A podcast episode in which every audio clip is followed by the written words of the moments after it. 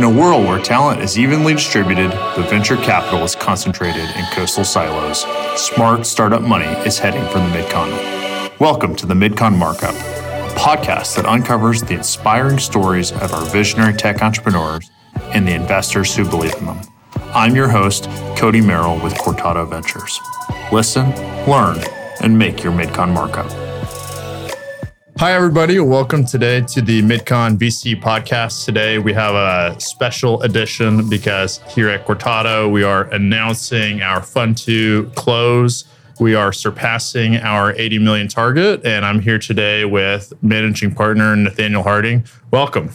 Thank you. It's a good day.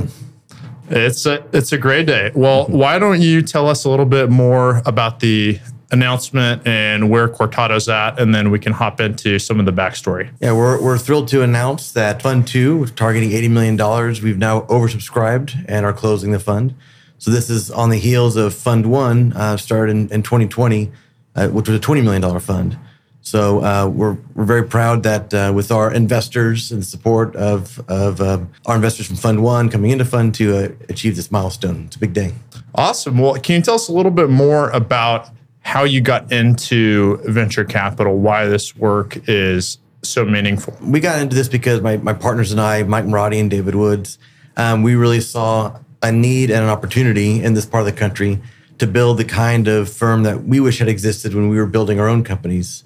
Um, there's a big gap in, uh, in the amount of venture capital relative to the amount of quality startups. Um, a lot of great startups in this in the region, in the mid continent um, but not a lot of organized capital. And so, our experience as founders and operators, we believe we could do something about that and uh, and be helpful capital and and steward the investors' dollar, dollars into these great startups. And then, as operators, can you hop a little bit into your background and then what Mike and David bring to the table, and then how that informs what you do here? Yeah, so my background, um, you know, in the early days, worked for an oil and gas company, and then later worked for the family oil and gas company, um, eventually taking over operations, bringing in outside capital, becoming a technology first company. Um, we then grew more in those three years than we had the previous 30 years, and then had a great exit. And this was um, in 2014. Also, during that phase of life, I was in the Air Force, um, working in Afghanistan with geospatial intelligence and logistics. And then later, in a volunteer capacity, appointed by the governor to oversee workforce and economic development. Um, so those three things really feed into a lot of kind of my view of the world and how we put together um, Cortado Ventures. But then, you know, Mike, uh, he's a serial entrepreneur with experience in biotech and nanomaterials, um, also as a trustee for a public pension fund. So he's advised other VC funds on both coasts. So uh, I know it's his great pleasure to do this now um, in his home state. And then David Woods, um, you know, he was CEO of Ditch Witch for many years during a really, really pivotal time during that company's history, um, and has been an executive coach now for the past 15 years. And that experience is huge to be able to bring mentorship to the companies in which we invest. So, lots of successful founders and operators with with exits have this idea that they want to that they want to get into venture capital, but it's not as easy as snapping your fingers and everybody starts writing you checks. How do you start a venture capital firm in a part of the country where the majority of the wealth was created in more conventional industries, cash flowing industries, and not this high tech growth and this story that you have to sell them on going forward? Yeah, I, remind myself that just like with the companies in which we invest, it's not build it and they will come. You know, even if you build something amazing that that uh, should attract the attention of the market. In this case, in our case, um, building a, a, venture capital fund or having the idea for a venture capital fund in the middle of the country. Um, just because it's a good idea doesn't mean that people will will invest because you really have to be able to tell that story and leverage um, a lot of the connections and network that we've built over the many years.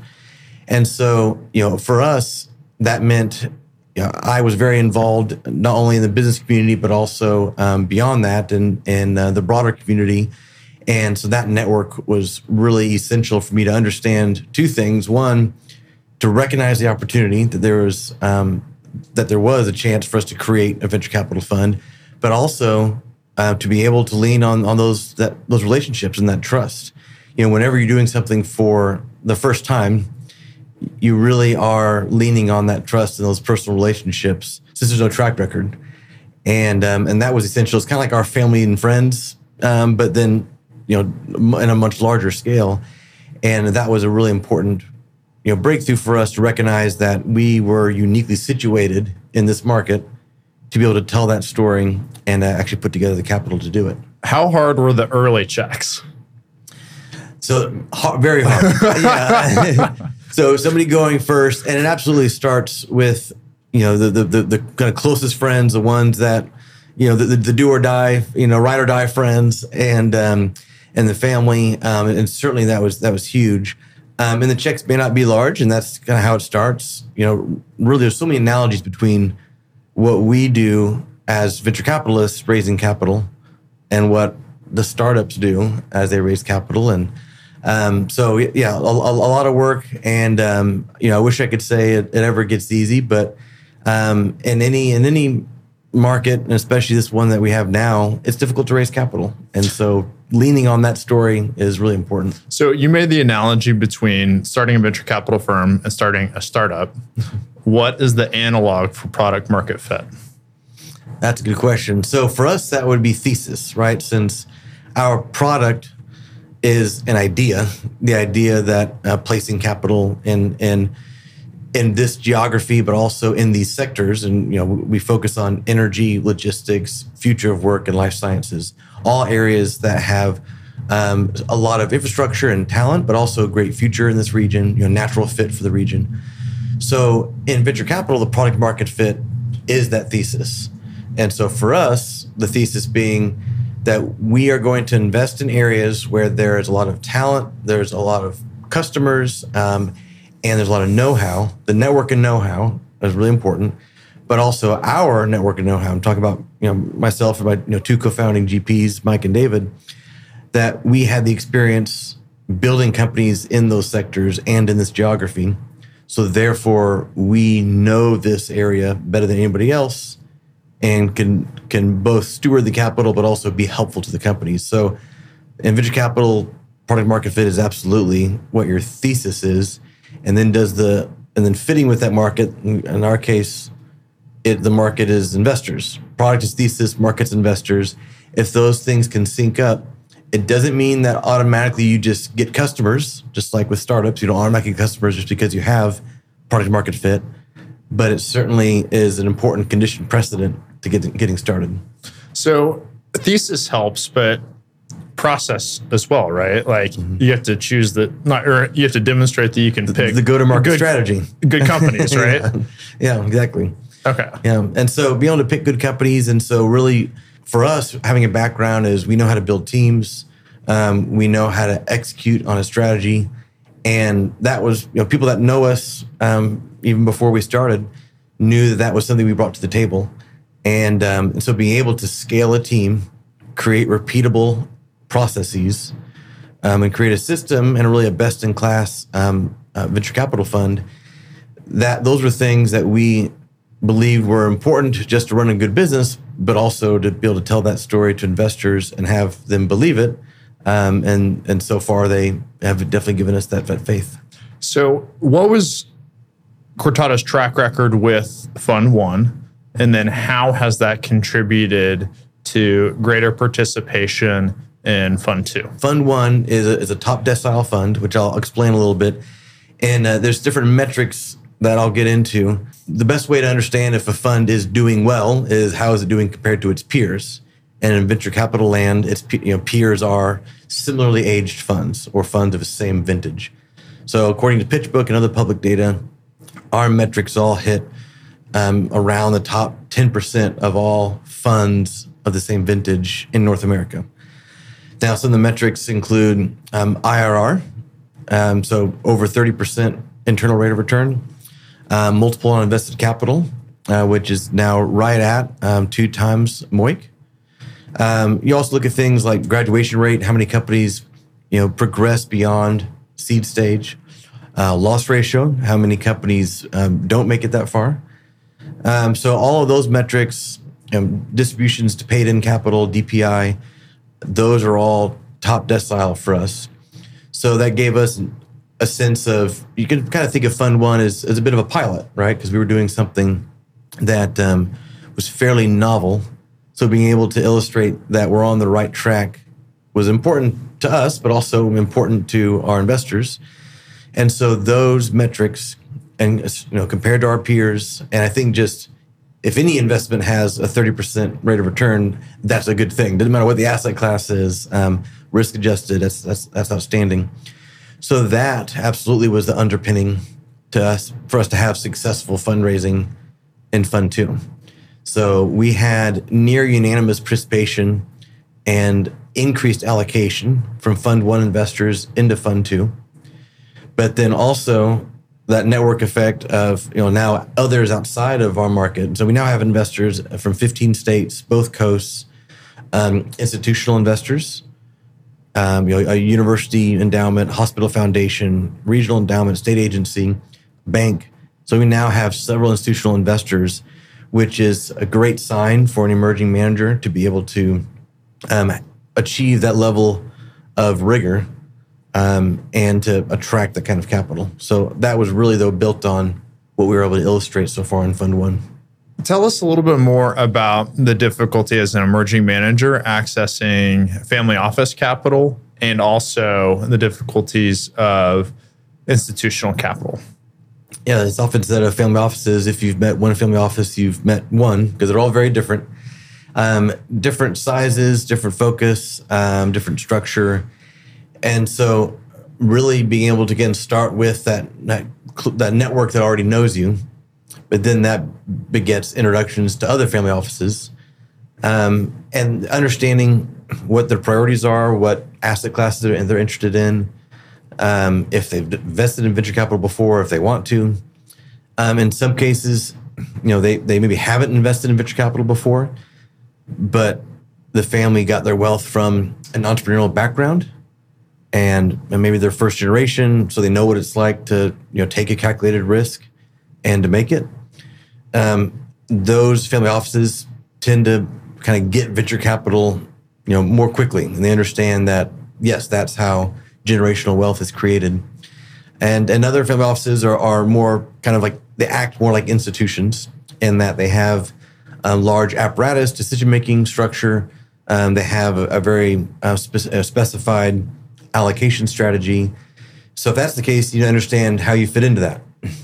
You could be a, a great fit in terms of your you know theme and your success but if the timing isn't right for their allocation strategy or if it's just if they're over allocated then it's just not going to happen. And so figuring that out is is can be challenging because family offices have less public information um, than do institutional investors. With institutional investors it's all more of kind of that latter scenario uh, where there's well known you know typically a well known allocation formula strategy, and timing is important.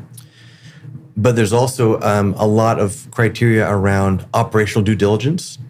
So beyond just how does your portfolio look, how do your metrics look, there's a whole other layer of ODD, operational due diligence, where they're looking at you know things down to how do you make decisions, uh, what's your process for a wire transfer to make sure that we can protect the financial information because we have a fiduciary responsibility and how do we ensure you know operational security, informational security?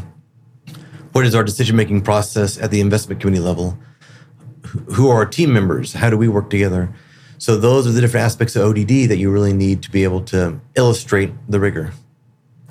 What fundraising advice could you give to other hopeful VCs or just emerging managers trying to make that fund one to fund two transition? So I would say for to, to a, a, VC wanting to you know make that that that transition from fund one and fund two, you know, fund one um, very much is viewed as a proof of concept. It's more about your your immediate network, but then being able to to show how in fund two you are setting yourself up to being institutional grade. So almost acting like you're on fund five in terms of um, your your level of controls um, and, and, and decision making processes.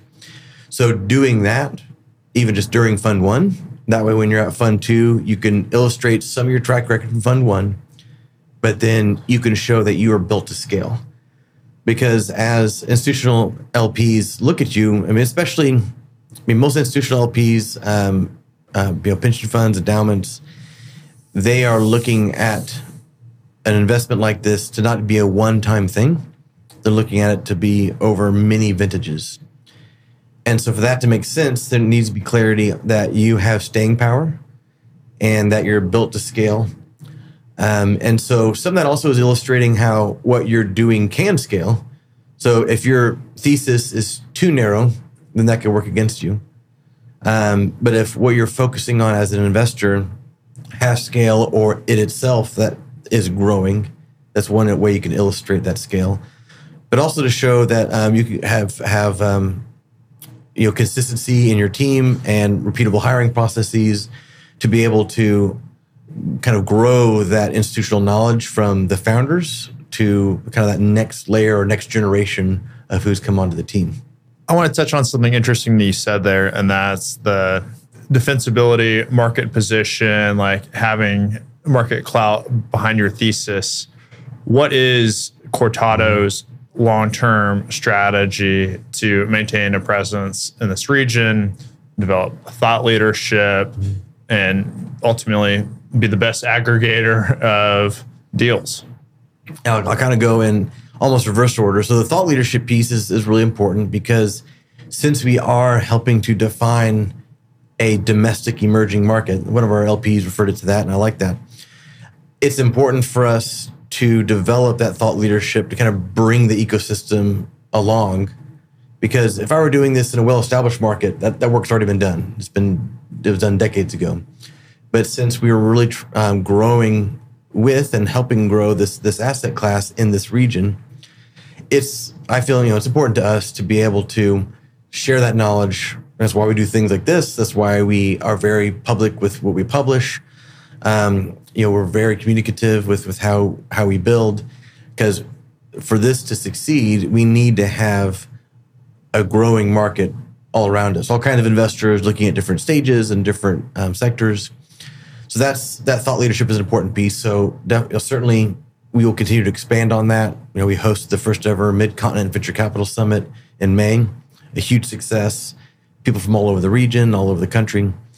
Um, building on that, having a physical presence throughout our market. And so look for us to have, we have a Tulsa office already. Um, Oklahoma City is our headquarters, but we certainly have have um, plans, imminent plans to expand into Bentonville and in Dallas um, and other places throughout the region long term. So that way, our belief is that with early stage investing, boots on the ground is still important. Um, call it a you know, a, a ex-military term, but boots on the ground is still important uh, because these companies we're investing in, they're not on PitchBook yet. You can't find them on databases yet. You find them by having people physically present at the different accelerator programs, venture studios, university programs where these founders are starting to build their companies.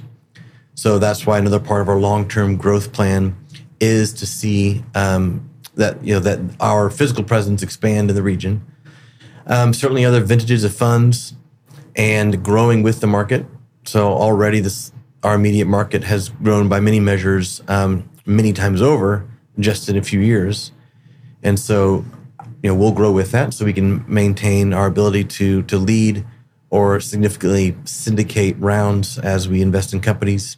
Building out the team and um, and having that capacity and to be able to specialize more deeply into certain areas where we invest. Um, and then looking at investing in, in other stages. And so right now we focus on the seed stage. We do some pre-seed, we do some early Series A. Um, we, we want to work with um, creating and fostering an angel network. So that way there are earlier stage investors that serve as a um, that can be that can help feed more of the quality deal flow into our pipeline but then also looking at investing in later rounds because as market grows, so will the opportunities for growth investments. So, you know, three years ago, very few opportunities for really growth stage investments. But because of our work and the work of others, that's changing. So you'll see a lot more opportunities for that in the coming years. Awesome. Well, do you have any final words for our audience about how to get involved? Mm-hmm is the round still open? If there's potential LPs who are interested, how can GPs best collaborate with us? How can founders best work with us? What does that look like?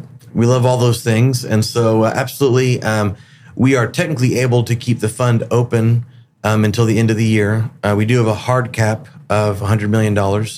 Um, we're oversubscribed beyond the 80 million. Uh, but but certainly, um, if somebody wants to be a part of this as an investor, um, you'll reach out. And uh, my email address, just nharding at cortado.ventures. Um, but also other ways to get involved. If you have, you know, if you know smart founders, you know, great companies, please refer them to us. Um, technical talent, also refer to us because there's always job openings in the companies in our portfolio because they're growing so quickly. Um, we do a lot with different events uh, both with funders and founders. We do some big events like our annual meeting and the MidCon Summit, um, but we also do less formal gatherings, you know, founder hours, funder founder dinners, um, so that way we can connect those who invest and those who build. Um, so if interested in, in, any of that, then certainly um, reach out. Also, I'm even on this this platform here with the podcast, telling the stories of entrepreneurship in the region is important. So if you have a great story to tell, um, then reach out as well for that. And uh, there's there's also uh, philanthropic ways to be involved, and so uh, we have um, we, we help start the foundation for unleashing the startup ecosystem, whose acronym is Fuse, which is a great philanthropic way to support venture capital and tech entrepreneurship, and it's focused on just that. Um, and so, if somebody's interested in helping in, in other philanthropic ways, there's there's avenues for that as well. So you were just explaining a little bit about how the process has gone from friends and family to people that you knew in your professional life, people that you had met through civic engagement, picking up early checks, and then eventually you're able to raise money from family offices and institutional investors after you establish more proof of concept with what you're doing. But can you give us a sense of like what are the daily logistics like for fundraising? Like, how do you succeed at the sport of fundraising? If it was easy, everybody would be doing it. And it's painful, it's brutal, but you're great at it. Mm-hmm. how do other people do it? Yeah, so I think there's many reasons why um, raising significant venture capital in Oklahoma like really hadn't happened, you know, until the last few years. And uh, part of it was the right timing with product market fit and the strategy. But absolutely, I now have even more empathy for um, the, the startup founders who are raising capital because of that experience. Now, a little bit background when I was an operator and an entrepreneur, raised capital, you know, raised private equity, and um, and through different iterations as an entrepreneur, um, raised some total of almost two hundred million dollars. And now in venture capital, um, we've raised 100 million for like early stage, middle of the country investments. And it's absolutely a lot of work to go from getting that first meeting to getting that first wire.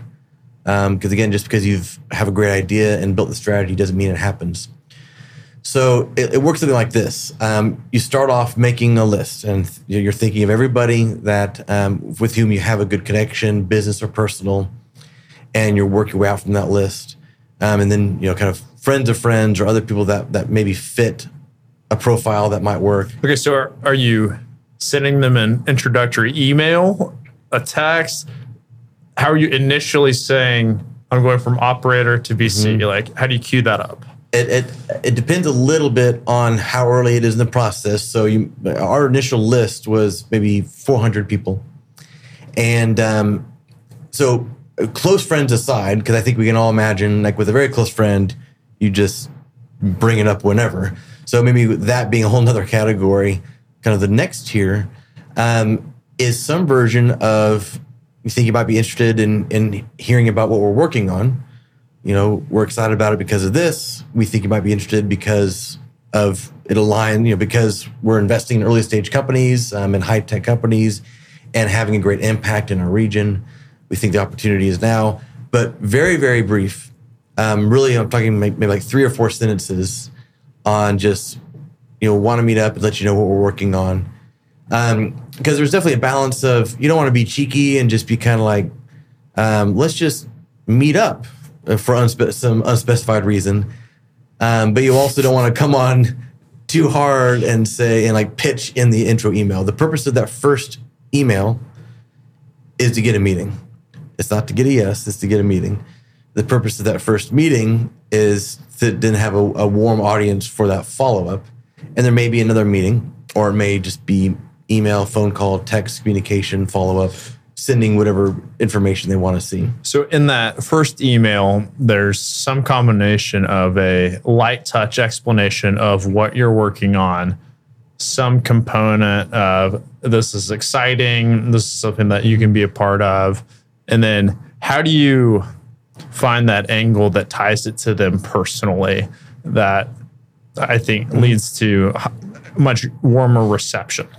Yeah, ha- having a bit of a sense of um, if they would be interested in the high tech aspect or the diversifying the economy in the region aspect, or if it's just appreciating kind of the entrepreneurial journey that hey, we're backing the next generation of entrepreneurs. So understanding a little bit about you know what's more of a priority with them, and in some cases, um, you know, acknowledging that, although not explicitly acknowledging that hey, it's okay if you don't invest because you don't want to make it like too easy for somebody just to say like no thanks and not take a meeting.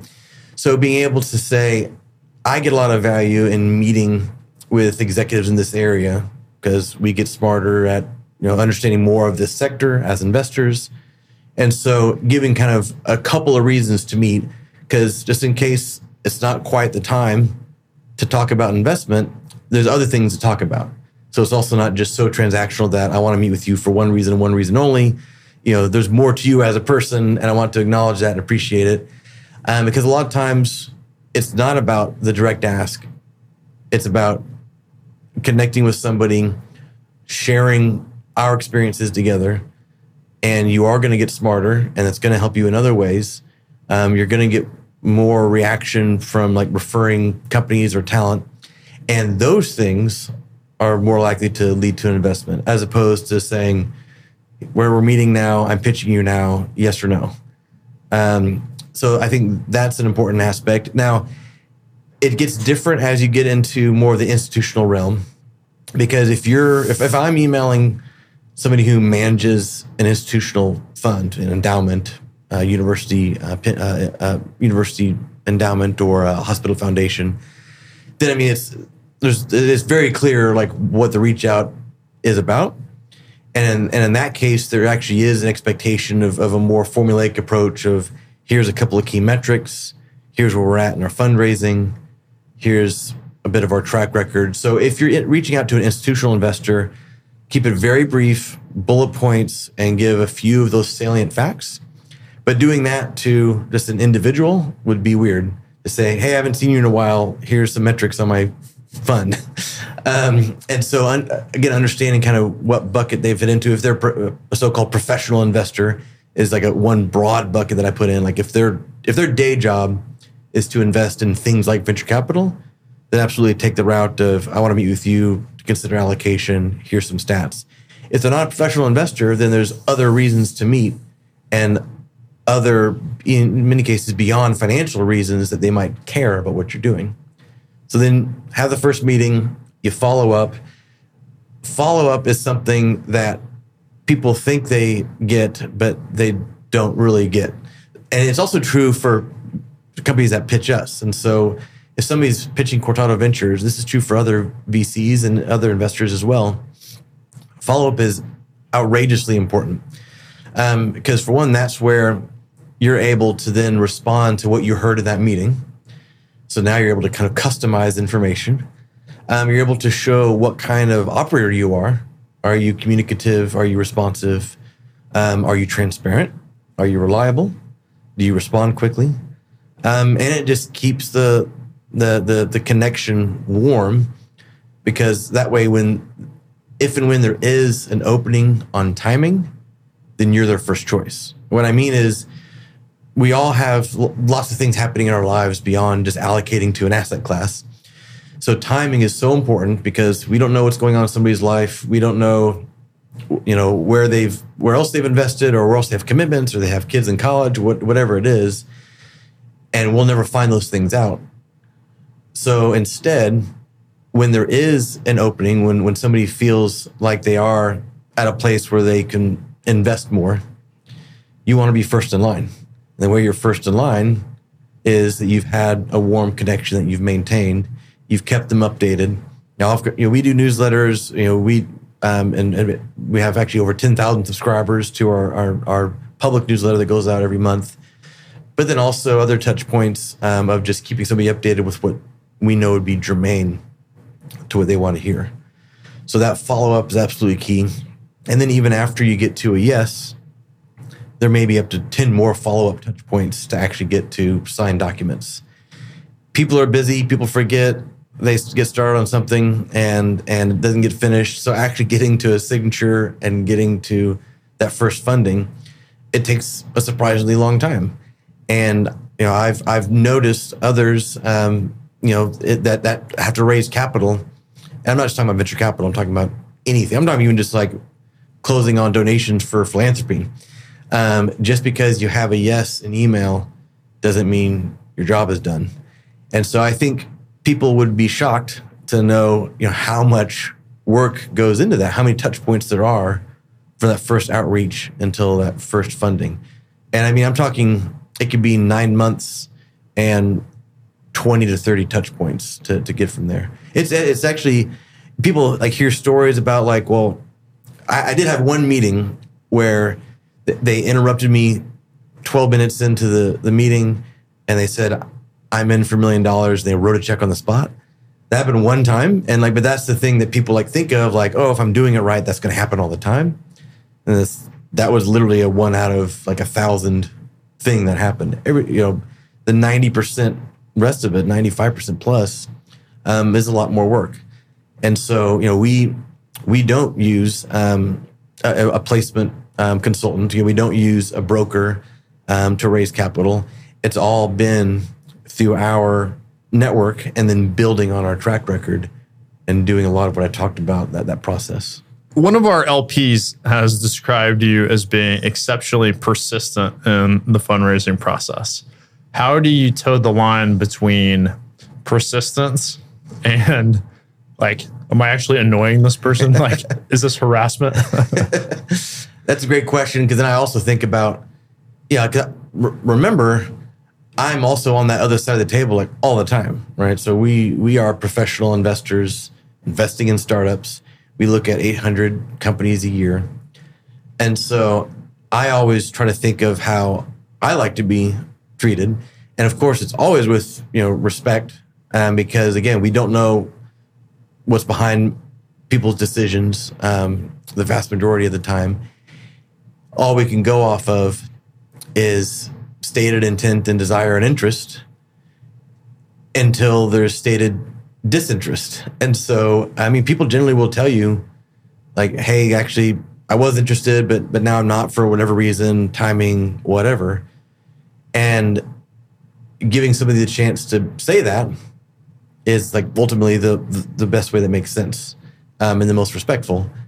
And so, if somebody has any kind of stated interest, then I really feel it's upon me to follow up on that until they say, actually, I'm not interested anymore for whatever reason. Like, that's totally fine. You know, totally get it, understood. You know, stay in touch.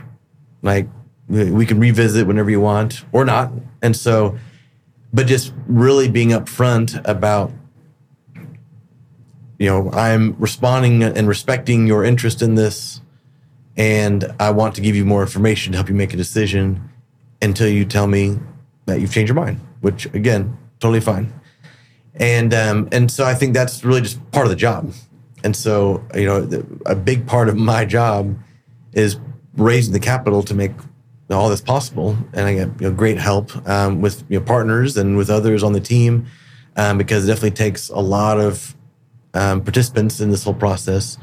But at the end of the day, I really, if it's if it's somebody that with whom I have a connection, then I owe it to myself and to everybody here um, to keep up with it because I also understand. You know, I, I perceive, and I think there's lots of anecdotes that this is illustrating this is true. That lots of deals don't get done I don't want to. I don't want to use too many double negatives.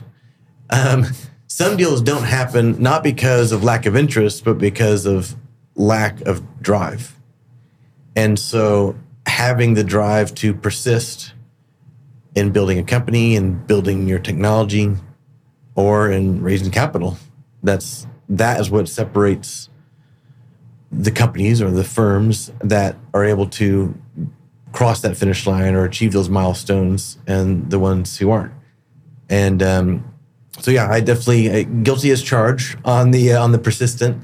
Um, but if anybody's ever ever changed their mind, then like I think any of them would tell you that they get a response from me that says, "Totally get it, understood, stay in touch." And in many cases, months later, they say, "Okay, now I'm ready." Awesome. Thank you so much for your time today and can't wait to see the great work that all these companies and Fund2 are going to do for this community and region. Thanks, Cody. It's great. All right. Thank you.